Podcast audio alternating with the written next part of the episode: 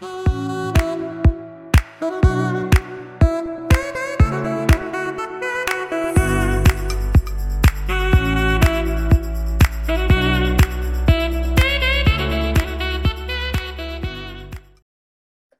e benvenuti o bentornate e bentornati a un nuovo episodio della rubrica Le nostre scienziate. Come alcuni di voi già sapranno, questa è la rubrica che vi presenta scienziate italiane che dovremo tutte e tutti conoscere, ma che molto spesso non abbiamo mai sentito nominare, neanche quando siamo scienziati o scienziate, come nel mio caso. Quindi noi dello Scienziato Ignorante ci siamo dette che era il caso di fare un po' di ricerca per essere un pochino meno ignoranti e condividere con voi la storia di donne italiane che hanno contribuito o stanno contribuendo allo sviluppo scientifico e sociale del nostro paese. Io sono Gio e sono il vostro narratore per questa rubrica. Spero che le nostre scienziate vi faccia conoscere cose nuove, vi sia di ispirazione e vi faccia anche un po' sorridere, pensando a questi grandi talenti italiani. Oggi è la giornata internazionale della Terra. Il 22 aprile, segnatevelo sul calendario perché questa è una giornata estremamente importante, vista la crisi climatica e ambientale che stiamo affrontando e con cui dovremo sempre di più fare i conti purtroppo. Così oggi vi racconto di una scienziata che sfortunatamente non è più con noi, ma si connette molto bene con la giornata di oggi. La biologa delle acque dolci o idrobiologa Livia Pirocchi Tonolli. Come avrete notato, cerco sempre di menzionare il nome delle nostre scienziate per esteso. Lo faccio come forma di rispetto, visto che molto spesso professioniste, scienziate incluse, vengono menzionate dai media solo con il nome proprio. Ma torniamo alla scienziata di oggi. Livia Pirocchi Tonolli nasce all'inizio del secolo scorso e più precisamente il 15 settembre del 1909 a Milano. Si iscrive alla Facoltà di Scienze Naturali all'Università di Milano nel 1928, dove il padre, Antonio Pirocchi, era insegnante in zootecnica. Durante i suoi studi incontra Rina Monti, una biologa che la indirizzò verso gli studi di idrobiologia e più in particolare l'imnologia. Come già accennato, idrobiologia si riferisce alla biologia delle acque, in particolare è la branca della biologia che studia la vita e la distribuzione degli animali e dei vegetali che vivono nelle acque. Mentre la limnologia, una parola un po' più complessa e non troppo intuitiva, è lo studio delle acque continentali non correnti, cioè laghi, stagni, paludi, eccetera, ma anche del loro ambiente biologico e della loro sedimentazione interna. Questa è una parola che mi dimentico spesso, anche io che ho una formazione biologica, quindi non vi sorprendete se non l'avete mai sentita. Fu proprio grazie a Rina Monti se dopo la laurea nel 1932, alla sola età di 23 anni, dobbiamo ricordarci che all'epoca non c'era ancora la divisione triennale magistrale, quindi le lauree erano in un unico blocco, Livia Pirocchi Tonolli diventa assistente all'Istituto di Zoologia, Anatomia e Fisiologia Comparate di Milano e lì rimarrà fino al 1940. In realtà però nel 1938 viene inaugurato a Palazza l'Istituto Italiano di Idrobiologia Marco De Marchi.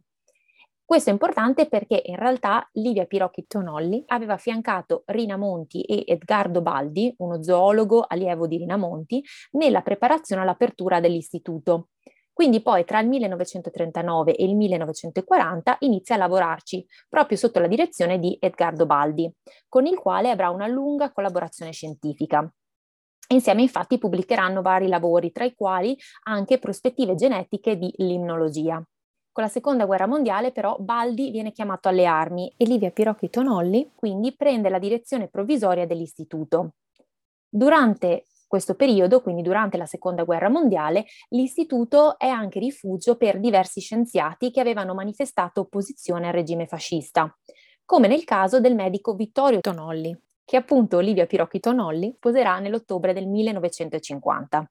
Tra il 1940 e il 1950 l'istituto poi diventa proprio il fulcro italiano della genetica evoluzionistica, nel 1948, per esempio, si tiene un simposio dal titolo Fattori genetici ed ecologici della speciazione degli animali.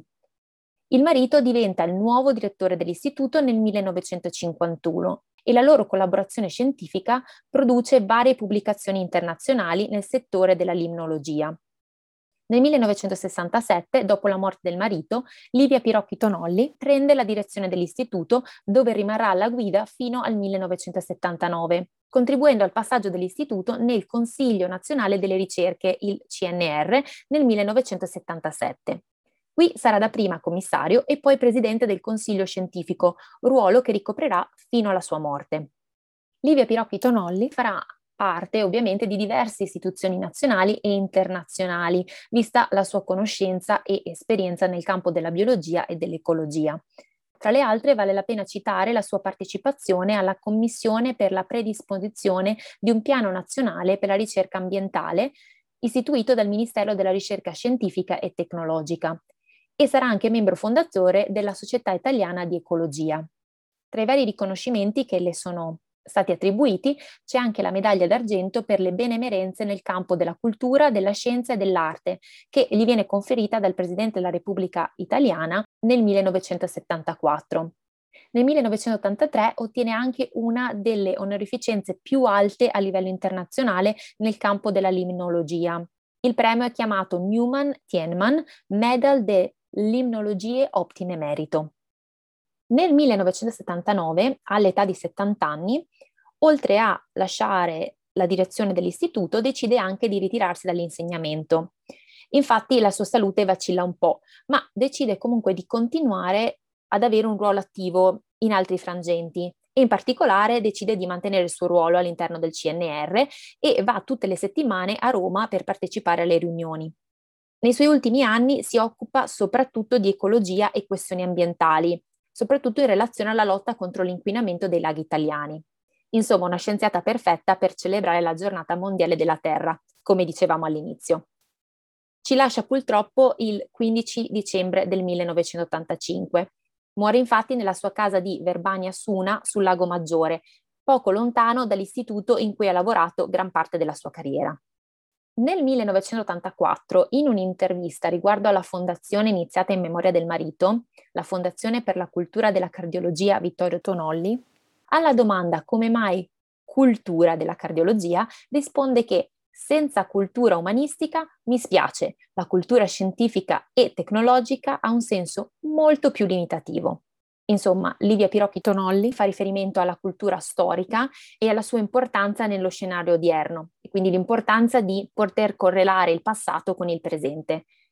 E questo era negli anni Ottanta per lei, ma non l'ho trovata alquanto attuale. Spero che la storia di Livia Pirocchi Tonolli vi sia piaciuta e vi abbia fatto conoscere qualcosa di nuovo, visto che il campo della limnologia non è un ambito che tutti conoscono, ma è estremamente importante per la sopravvivenza della nostra specie su questo pianeta e vi consiglio anche di consultare il materiale aggiuntivo che vi lasciamo sempre nella descrizione di ogni episodio, perché ci sono sempre dei link interessanti. Speriamo ovviamente di avervi con noi anche nel prossimo episodio che ci riporta all'attualità.